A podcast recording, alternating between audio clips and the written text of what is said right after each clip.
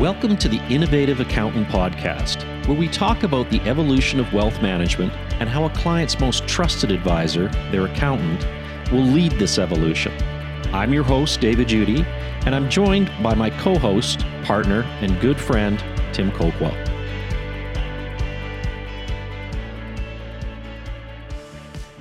Welcome back to our integrated advisory series. Um, we ended the last episode talking a little bit about our investment model. And what I'd like to do in this episode is talk specifically not only about how we invest, and I'll, I'll elaborate a little bit on that and what that philosophy is, but how our investment philosophy really syncs with accountants, the accounting community, and what's most important to them. So, do you want to start and speak to that just a little bit? Yeah, happy to. Um, I, I, think, you know, one thing about the accounting community is uh, we're, we're pretty conservative by nature. And I think the last thing that we want to be involved in is a situation where, uh, you know, we're perceived as giving advice and clients' assets go from, you know, something to zero. Uh, that always is a challenge and a mindset that when we're talking to new firms and we're educating them on this, it always comes up. Mm-hmm. Um, what happens if we start to integrate wealth management and investing and things don't go well? Right. Okay. And so I think um, there's some education, and you'll talk about that in a moment, David, on how to invest differently today to avoid all of that noise, um, or at least mitigate it. And I think so you start with a bit of that accounting conservative nature, um, but then you look at who they serve. And I think the firms that we're working with and will continue to work with as we grow are, you know, I'd suggest 90% of their clients are business owners, they're entrepreneurs. Okay, these are mid-sized to small accounting firms. They're not the big big four. Sure. Um, and so they're dealing in that private space. And when you look at those clients and their profile, the issue that you have is that they, they didn't create their wealth based on having a great investment guy. They didn't make it all a mutual funds? I mean, come on. No, they, you know, they, they, they took calculated risk with their unique abilities. Yeah. Um, they, they were entrepreneurial.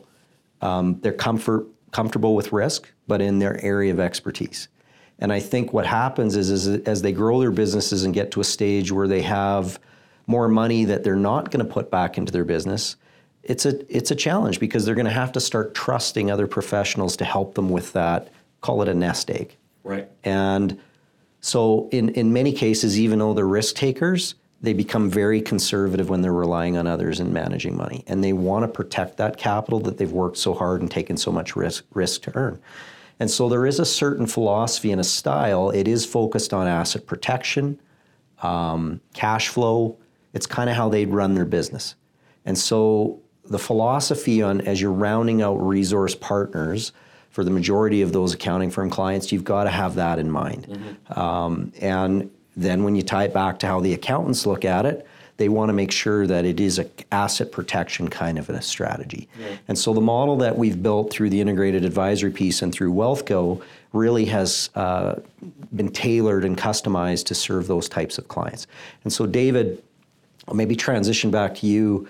Um, obviously, you, you know, us coming together was, uh, as we talked about it, I think in the first episode, um, trying to bring some unique skill sets and specialization together and make that work. And a lot of your background initially was, as you said, sales, but looking at how insurance companies invest differently. So maybe talk a little bit about why people need to be investing differently today Sure. And what the smart money well, kind of does in the world. Well, we've talked a little bit about our belief that the financial services industry is broken, and, and I think there's a number of places that that I could, I could expand on. But one of the primary ones is how investment advisors encourage their clients to invest. So a perfect example of that: a senior executive at a, a very very large um, insurance company that has billions and billions of dollars that they invest. So to make and, and the reason the insurance company invests that money is they've got to pay insurance claims. So they're investing for the long term. They know they're going to have uh, capital needs on a regular basis, so that that capital needs to produce income. And first and foremost, don't lose the principal, right? Because if you lose the principal, you can't meet all your all your obligations. And believe it or not, in Canada, well, believe it or not, um, OSFI regulates a lot of that. So so you're you you sort of got your hands tied on. You can't be overly creative.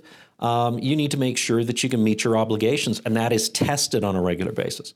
And so I spend a lot of time in that side. So learning about where we invest, how we invest, and then uh, you do a 180 and you talk about, okay, well, we've got salespeople out there and they're selling investment port, uh, funds, and most of those would be segregated funds with insurance company or mutual funds.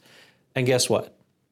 Polar opposite. Like th- th- there was no similarity whatsoever on what an average client's portfolio looked like and how the insurance company invested their money. So the insurance company was investing in mortgages, real estate, private equity, um, you know, and, and, very institutional. It was was was that mindset. And then you'd deal with individual clients, and you'd go now just sell them this sixty percent stocks, forty percent bonds, and hey, that's diversification. And I think that um, that always really was a hard thing for me to get. And it was a real opportunity when we started Wealthco to say my vision of, of what I'd love this firm to be able to deliver to people was everybody deserves that institutional investment philosophy. Now, I hate to say it, you know, I'm a, I'm, I'm a little, a couple years over 40. Um, and the older I get, uh, the less risk I want to take. Um, and and really that was that that's predicated that that sort of risk anxiety um, predicated this investment philosophy to be what was the cornerstone of how we built Wealthco. Um, you know, uh, investing in stocks and bonds, like really, you we, we've all been through turbulent times. A lot of those recently, where we've, you know, we've seen significant decreases in a market. And if the vast majority of your capital is invested in one thing, it doesn't really work. And the other thing that, that has become more and more apparent on a global basis, um, the world in the 1970s and 80s, you know, when I started in the business in the 1980s, wow, seems like a long time ago, in the late 1980s, um, we were focused on diversification globally. So you'd have some money in the US, some money in Canada, some money in Europe, some money in Asia, and you're you're set because obviously all of those markets are going to work very very differently. Well, look at the last 20, 30 years. Every major uh, financial event, every single one of those areas has been affected. And so global diversification, thinking you're just investing in stocks is not diversification. So back to how does the insurance company invest? Real estate, mortgages, private equity. I mean, all sorts of ass, different asset classes that move in different areas. So more tools in the toolkit, so to speak. For sure. Yeah. And and and a goal of flattening the growth curve. So, you know, I, I think of it as I spent the early part of my career riding the investing roller coaster with my clients. And that sucks so it's all, you're either on your way up, everything's fantastic. I love going out and talking to clients. Or holy crap, we just went through this thing. Now I got to go back peaks and, and, and peaks and yeah. valleys. And especially with business owners, the last thing you need is uncertainty. There's already enough uncertainty as a business owner. So, this pension style asset management um, of bringing all those different asset classes yeah. together flattens the curve. So, and, so, and that so, doesn't mean that you're going to earn more a higher rate of return. It just means that you're going to have a lot less right. peaks and valleys. Right. So you're just kind of re- reducing that volatility Singles band. and doubles. Yeah.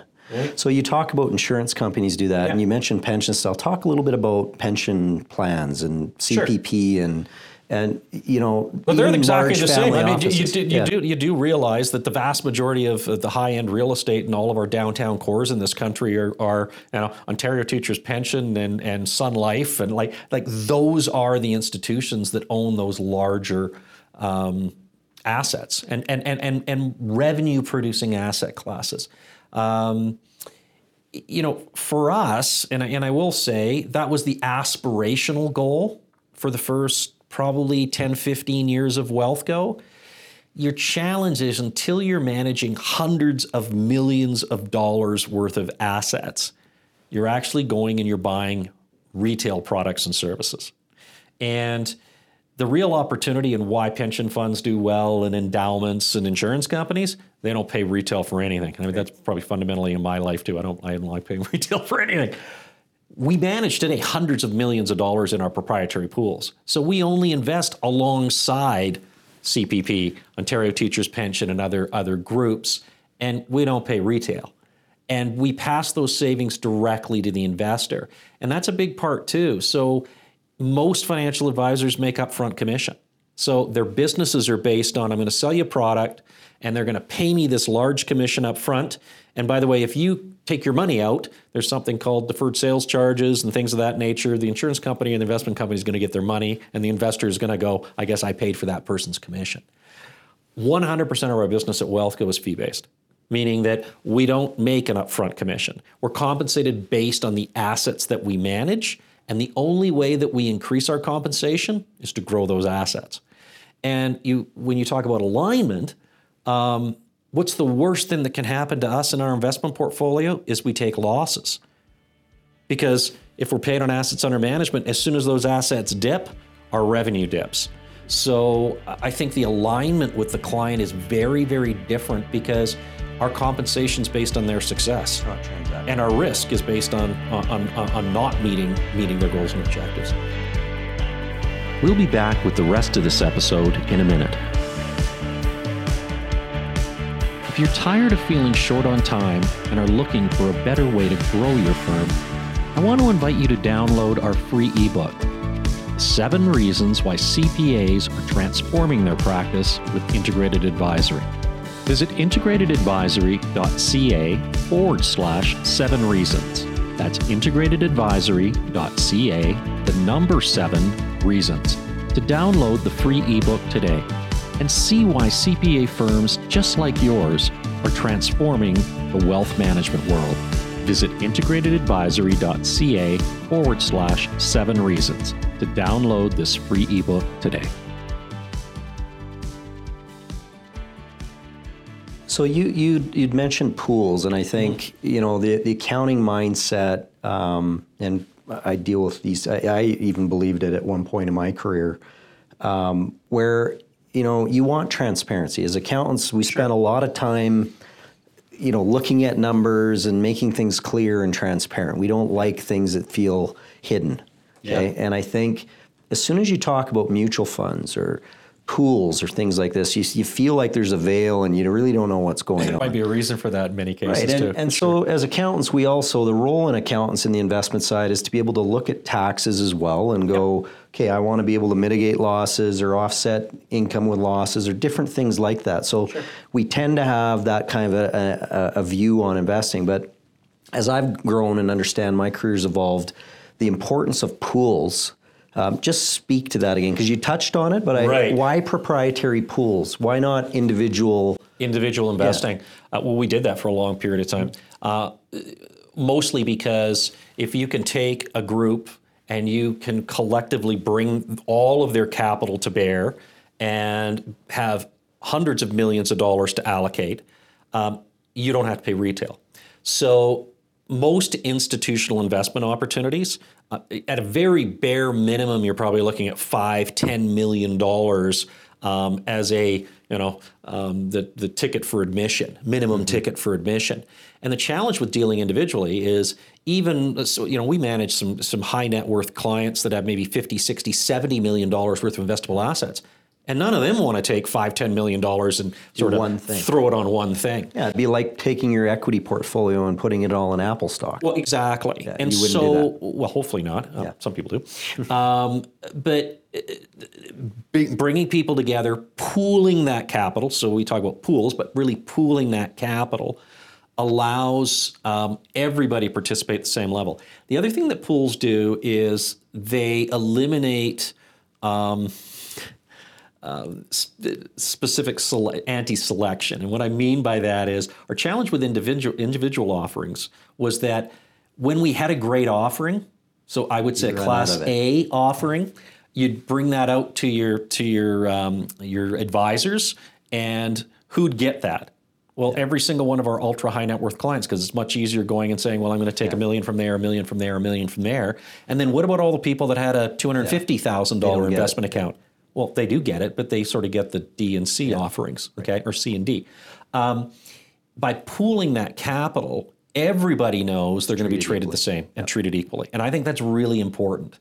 Um, so you're not preferencing anybody as you're going through. Well, and I think there you still have the ability within a pooled offering to you're always looking at how do you mitigate mitigate taxes and income Absolutely. and offsetting that as you're doing trading within that pool because you're thinking about all of your clients. And so uh, and, and again, that's a bit of the learning for me as an accountant. Initially, I liked the idea of having everything individual, but the more you learn about why it's important to invest differently today, taxes is never the first decision you make. You want to make the right investment decision first because if you make a poor investment decision, you don't have taxes to worry about. So You know- it's it's understanding that you need that additional diversification.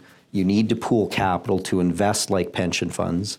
Um, and so that is there is a different way to invest today than there than there has been in the past. And, and I- I'd love to say, first of all, we weren't in a position. I mean, uh, up until we, we launched our proprietary pools, I think about six years ago, um, we needed to have hundreds of millions of dollars that we were managing as an organization to make that make sense. The other thing that happened, and you you you, you use the word transparency, which I think is important, is that technology five, six years ago drastically changed um, the barriers to entry for, for a firm like ours to enter that model and to provide full transparency.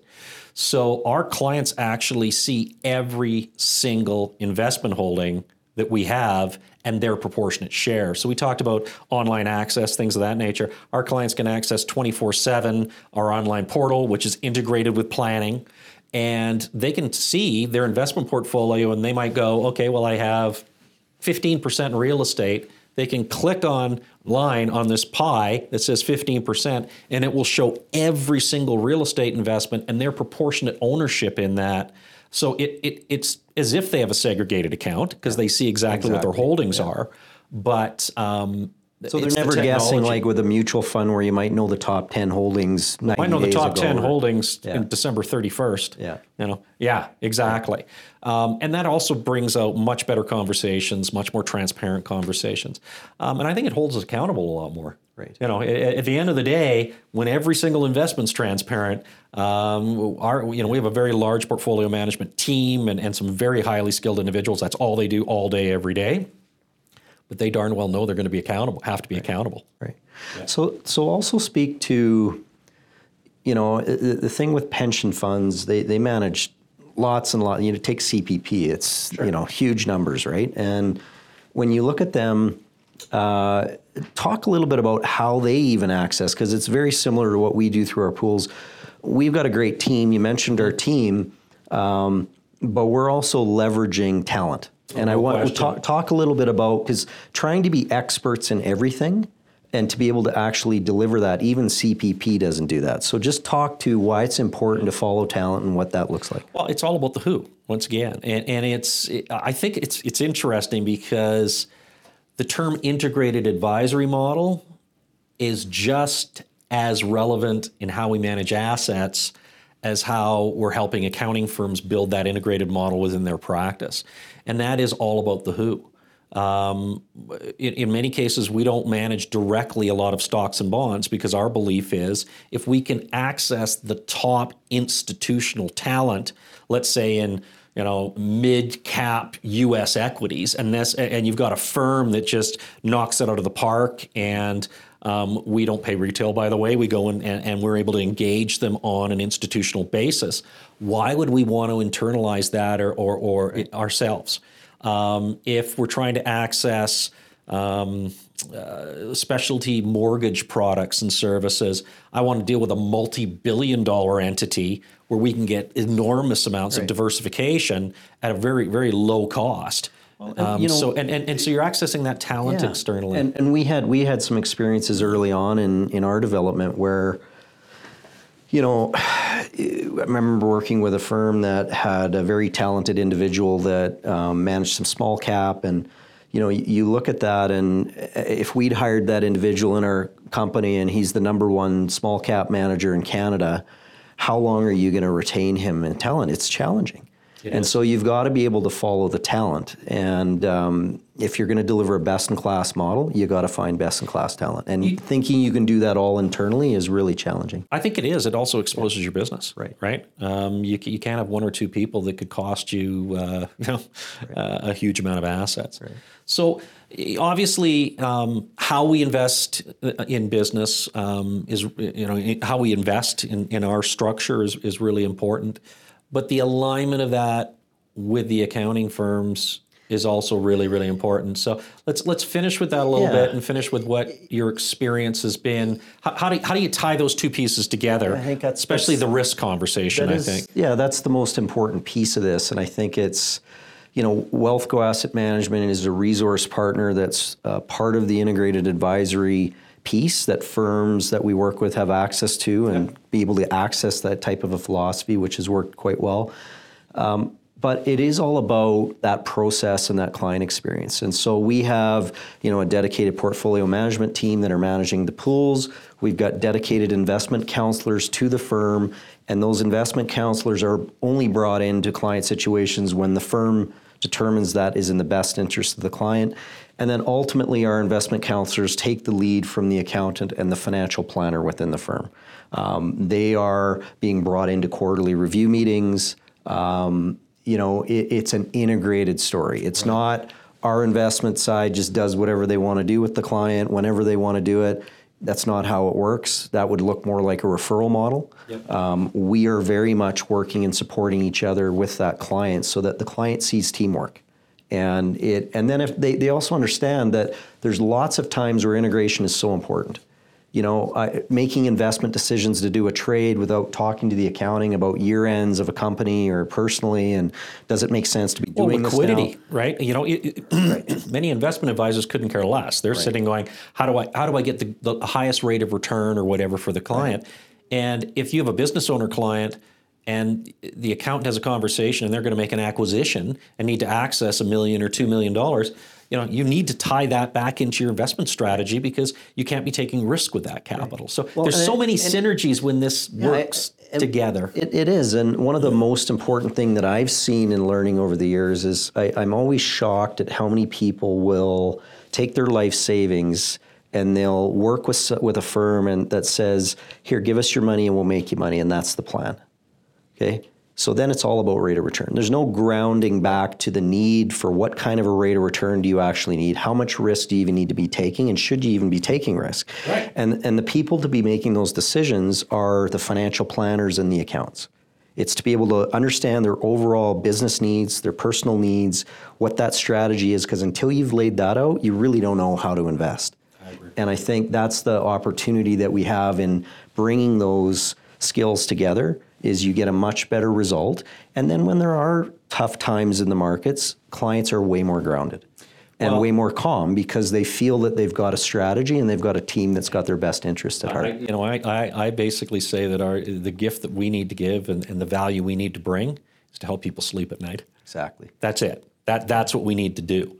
Um, we also need to help the accounting firm partners that we have sleep at night. That's that's important too. So anyway, we're gonna the next episode we're gonna talk a little bit about risk. Um, we um, we have uh, a, a very successful insurance business unit, and, and uh, you know I don't think you can talk about aspirational goals and where I want to be in the future without making sure that you're mitigating some of the risks that will stop you from getting there. So, interesting. I'm looking forward to sharing that with you in the next episode. Thanks for listening to the Innovative Accountant Podcast. If you're ready to see if your firm can benefit from the integrated advisory model, book a call with one of our team members today by visiting integratedadvisory.ca.